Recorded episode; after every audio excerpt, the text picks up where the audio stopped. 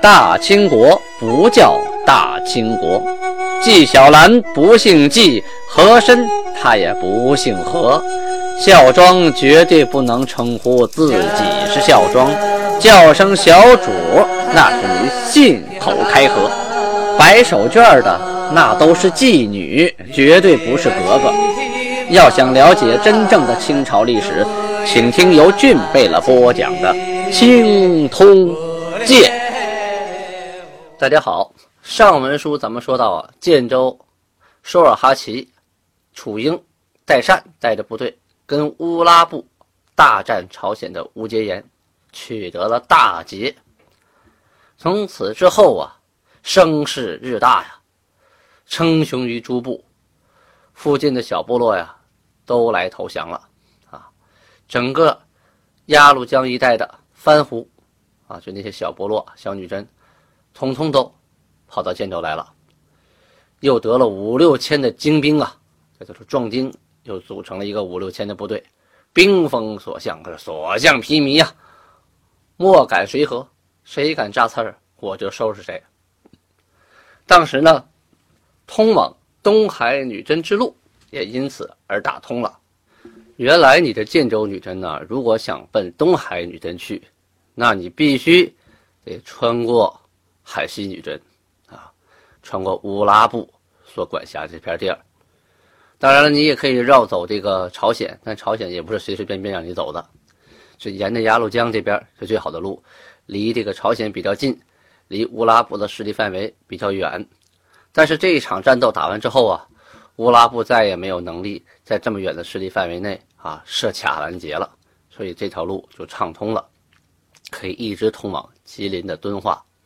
再往北，可以到黑龙江的牡丹江，整个那边的东海女真就都可以到达了，畅通无阻了。东海女真呢，有这么三个部落，一个是河西贺，还有一个是额木和苏鲁，还有一个佛纳赫啊。这三个地方呢，都在敦化县，就是现在吉林省敦化县啊。一个在县的境内，另一个呢在敦化的西北，还有一个在敦化县的正北方向。这三个地方啊，原来啊，都归属过乌拉部。在乌节岩大战之后啊，努尔哈赤啊，就派人啊给他们下书说：“我等本异国人，因居地遥远，且为乌拉国所阻，故尔等迄今抚于乌拉国为生。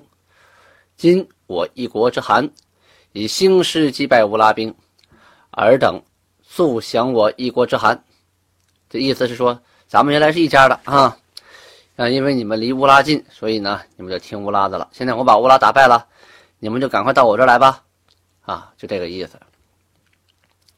因为内蒙古不是上号啊，尊号称他为汗了嘛，所以呢，他就自称为汗啊。这地方也是挑大个的说，那我都是你老远你不知道啊，我在这边已经当汗了啊，你还不赶快过来啊？靠着大树好乘凉。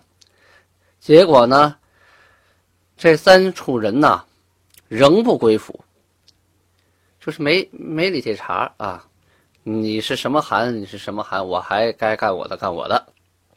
于是啊，努尔哈赤先礼而后兵啊，派的幼弟卓里克图贝勒啊，这是个号，名字叫拔牙拉，就是他最小的弟弟拔牙拉。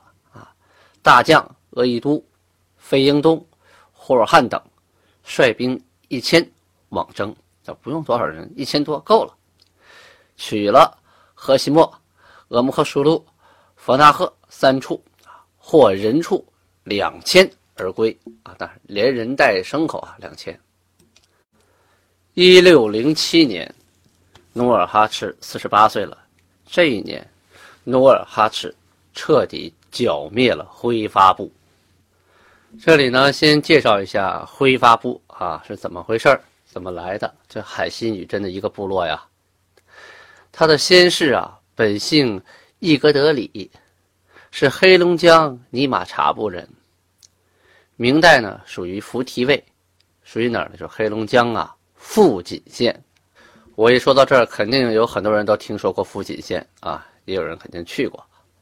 他的始祖啊，是昂乌里、姓乌里两个人啊，从黑龙江呢就迁到了扎鲁。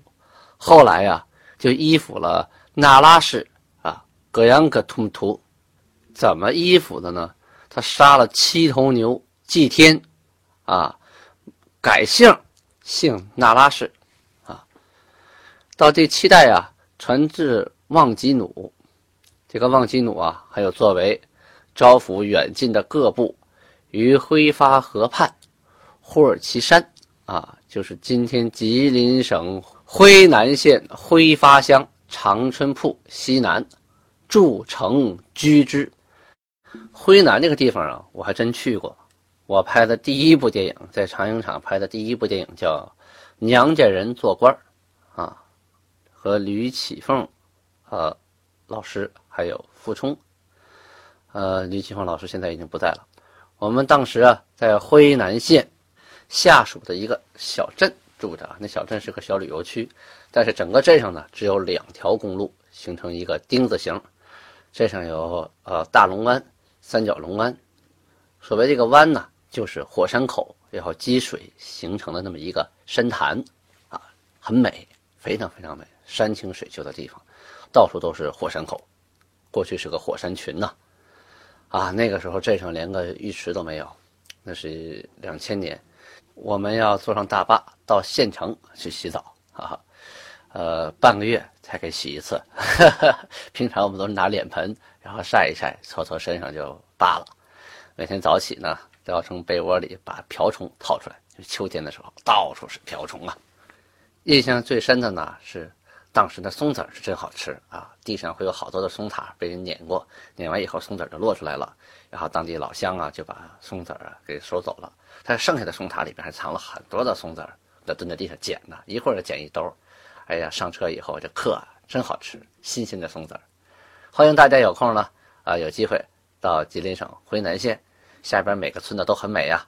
我去拍戏的那地方叫大龙湾风景区，还记得呢，那个村子叫前孤山屯啊，还有一所小学校，一共呢有两间教室和一个办公室，啊，一二三年级呢，啊，在那上学，到了四五六年级就要到小镇上的一个小学完整小学去上学，那学校一共有三位老师啊。一个老师当校长也教课，学校唯一的器材呢，就是一个单杠和一个跷跷板，啊，躺在跷跷板上，仰望着蓝蓝的天空，旁边都是鸟语花香啊，树林的味道，松枝的味道，一阵一阵的飘过来，好美呀，好美呀！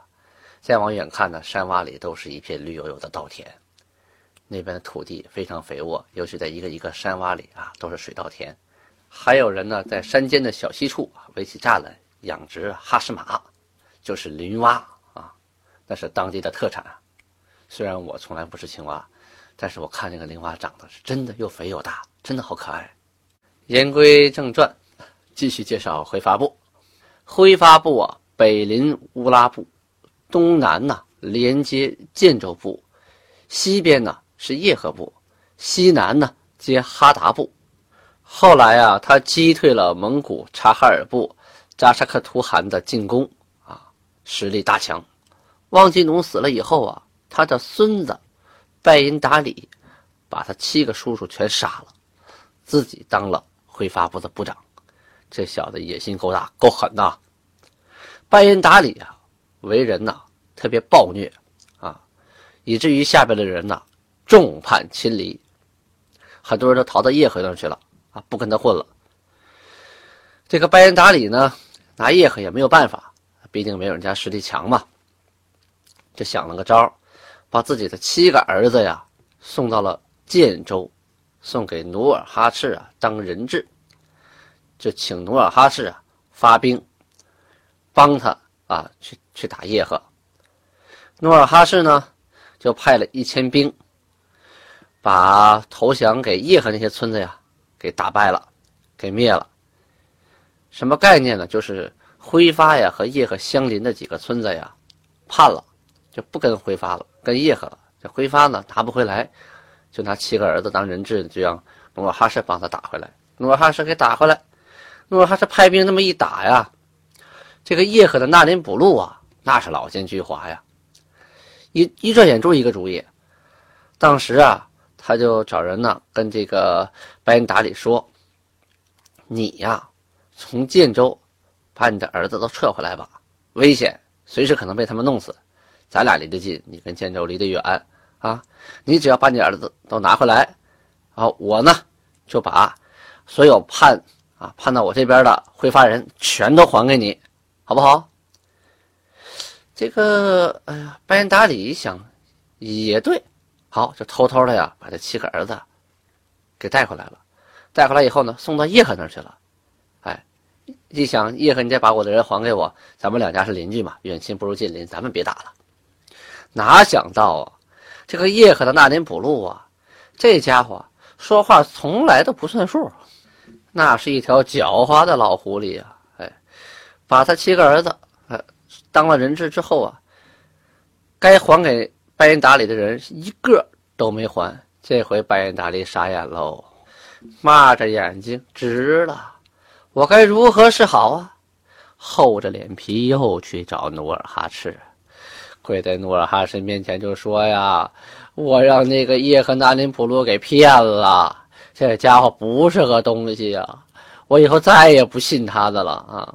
我就跟您混了。”我跟韩混啊，以您为生，以后您叫我干什么我干什么。你能不能把您女儿嫁给我啊？啊，就原来呀，努尔哈赤有个女儿要赐给长叔啊当妻子，还没，这还没嫁呢。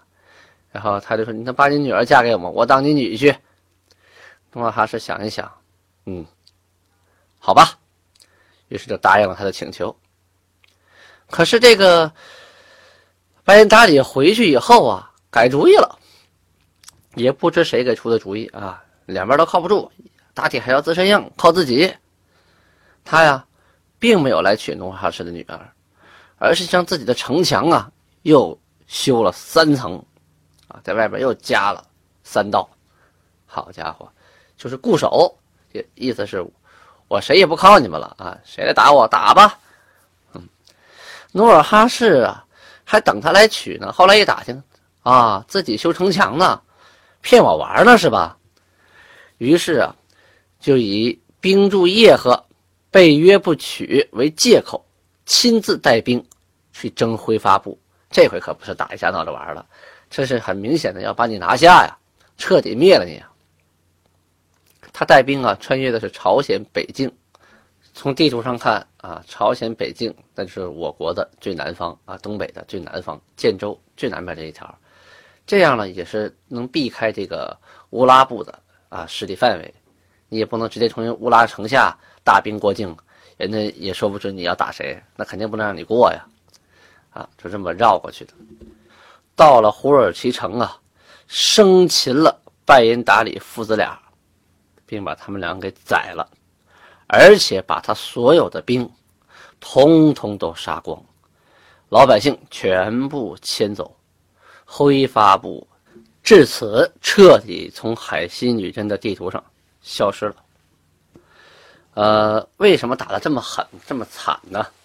朝鲜呢，当时有一个《宣祖实录》啊，上面记载了这么一段故事啊，不见得说是多么的精准，但是反映了一定的历史问题。说这场战斗是怎么打的呀？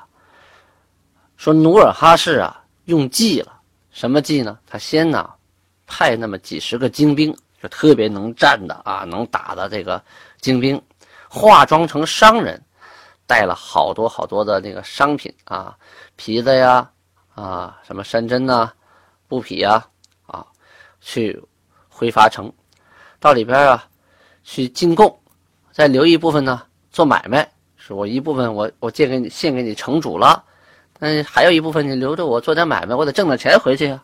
哎，就留在城里边了。一看这十来个人、几十个人留下了，好，又派了几十个人，几十个人、几十个人派了几波，一百多人了。好家伙，城里一下多了一百多商人。你说这个挥发城主也不警惕一点，他多了一百多个都大壮大壮小伙子，你不防着点儿？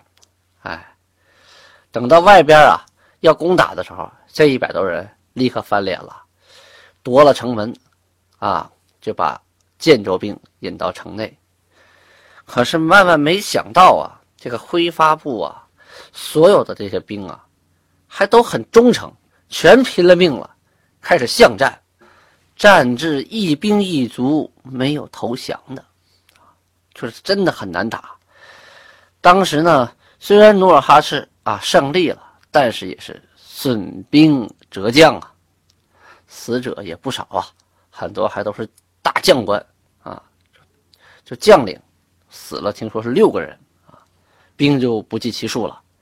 所以啊，努尔哈赤也是真的很生气，就进行了一场报复性的屠杀，所有的挥发兵一个没剩，通通的杀光，所有的百姓啊一律迁走，都落回了建州。拜因达里父子俩啊也没留活口，通通都砍了脑袋。这个拜因达里呀，既有不自量力的地方，又有刚愎自用的地方。假设你不是出尔反尔啊，假设你当初就真投奔了努尔哈赤，还真有可能啊成为开国元勋啊，子孙后代都有享不尽的荣华富贵，也不至于父子俩人头落地，部落从此消亡啊。所以啊，选对人很重要。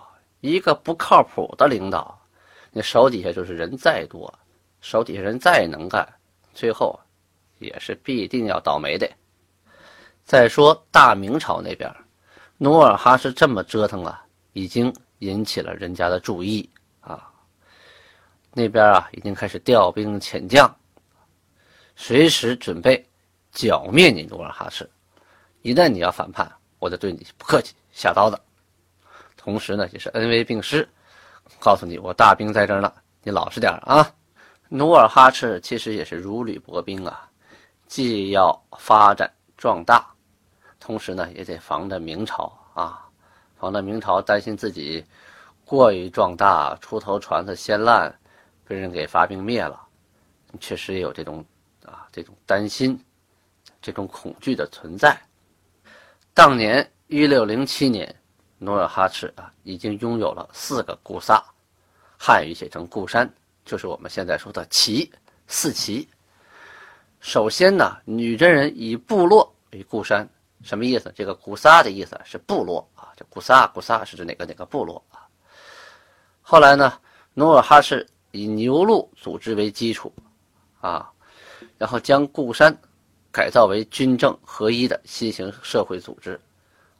啊，前两回我们提到过啊，旗是怎么回事啊，三百人为一个尼禄。五个尼禄为一个扎拉，就一个甲拉；五个甲拉为一个古萨，就是一个固山，一个旗。因为每个固山呢都有一定颜色的旗为标志，所以大家就把固山叫成了旗。这四旗的出现呢，就是八旗制度的起源。清代啊，关于这个旗的起源之说呀，很多种啊，值得商榷。有说一六零一年的啊。说就有了红白蓝黄四个旗了。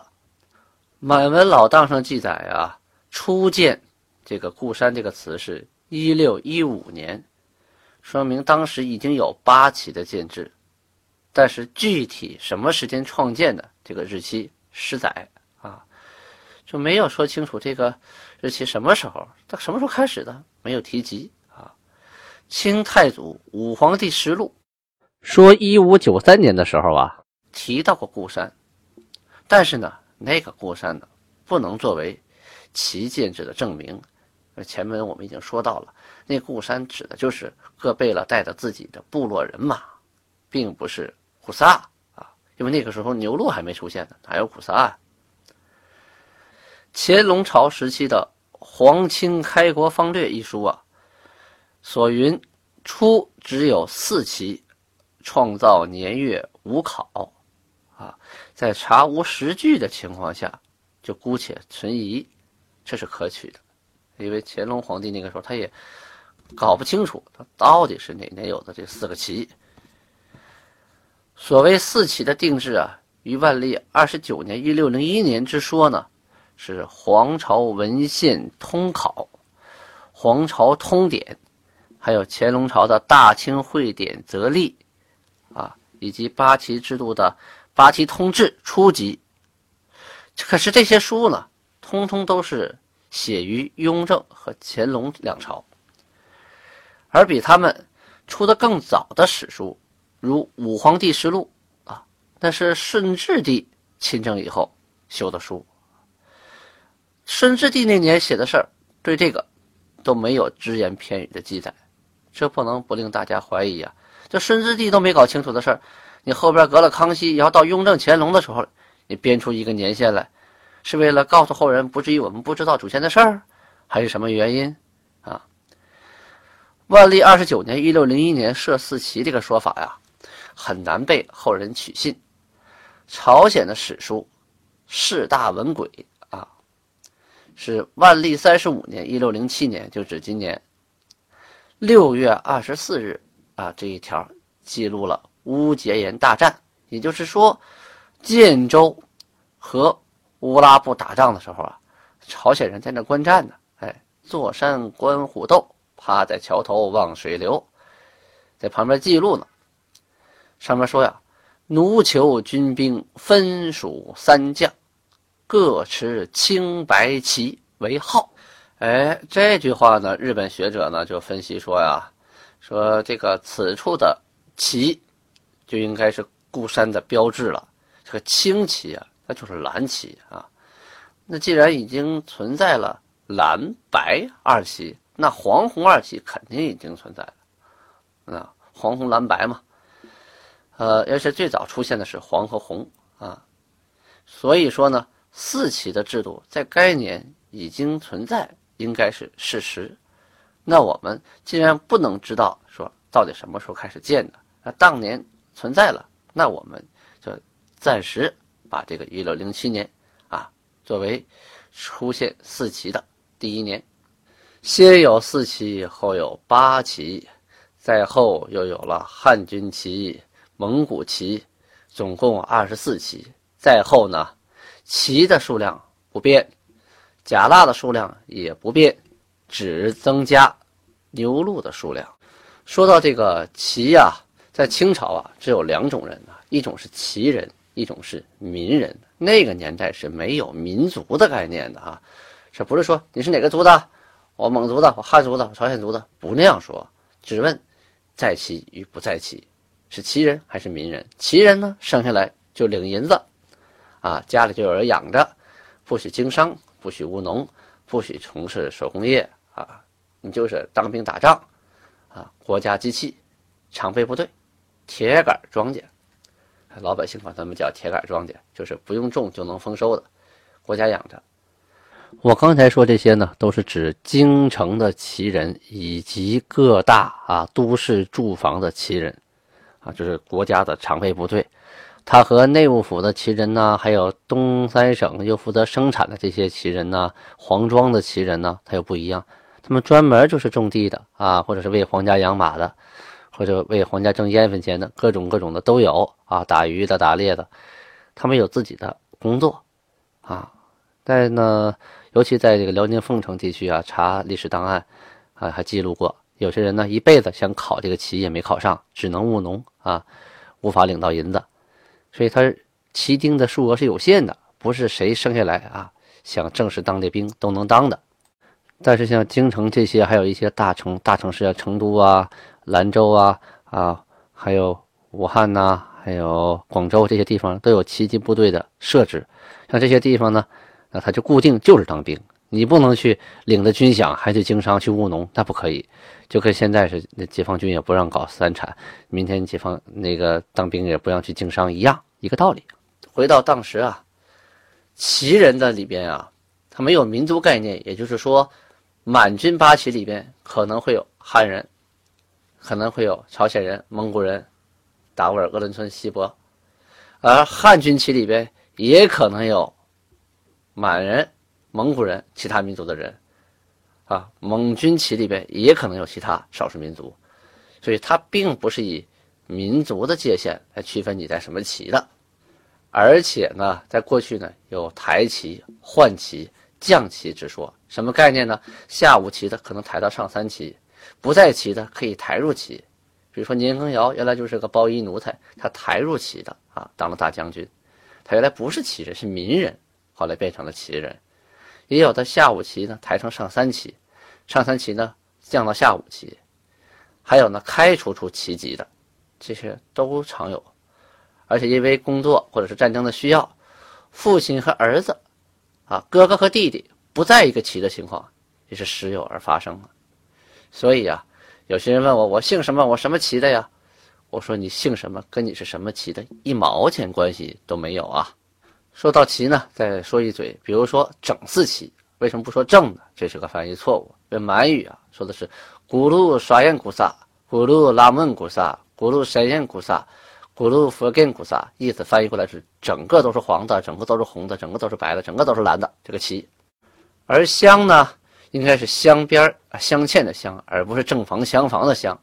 满语说的是库布克啊，库布克刷眼古萨，库布克佛根古萨，库布克拉门古萨，库布克山眼古萨，镶红、镶白、镶黄、镶蓝，是这样说的。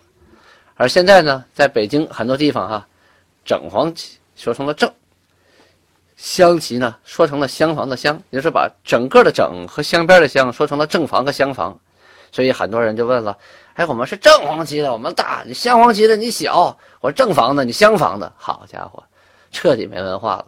就像北京北五环的桥上面，现在还有这样的地名“镶白旗桥”，写的是厢房的厢。哎呀，我实在是，实在是无语了。我也是醉了，这就是文化的缺失和断代，最后就变成现在这个样子了。整个和镶边的变成了正房和厢房，让人误认为啊，整个颜色的旗是老大。其实上三旗是整黄、镶黄和整白，包括镶黄旗，而且镶黄旗还是唯一可以称作为头旗的旗，皇帝亲自统领的旗，所以历史上还称镶黄旗为头旗。而很多爱新觉罗家的。大家说我是爱新觉罗，我我正黄旗的，这两句错误啊。首先，满人称名不举姓，不会叫自己的姓啊。然后，基本的皇室家族都在下五旗，很少在上三旗的。除了皇帝和太子啊在上三旗，大部分的皇室成员呀都在下五旗。这样的话呢，可以便于更好的掌控下五旗，使八旗呢达到一种均衡。什么是上下呀？其实只在京城这个地方，紫禁城这个地方啊，它有一个严重的区分，就是上三旗啊，它负责紫禁城的守卫，在皇帝身边；下五旗呢，负责整个四九城的守卫，啊，所以说呢，你上三旗离皇帝近一点，这个概念。但是如果所有的王公大臣都在上三旗，那皇帝就危险了，谁不小心造了个反，离皇帝那么近，把皇帝给杀了，那。他们有资格随时当皇帝啊，因为都是王公大臣呢，都是爱新觉罗家的，都是近支啊，所以都挪到下五旗。同时呢，换一个思路来想，上三旗都是王公大臣，下五旗都是奴才、包衣奴才，那下五旗受压迫呀，肯定会反呢，肯定不听话呀。所以呢，为了维护这个政治的平衡，啊，皇帝亲自统领上三旗，而大部分的皇室家族成员。都在下五旗，这样的话呢，便于统治者来平衡八旗间的关系，达到政治和谐的目的。好，今天的播讲到此结束。如果您对俊贝勒所说的啊某些事情有疑议的话，欢迎您给我留言。安布拉巴尼哈，非常感谢。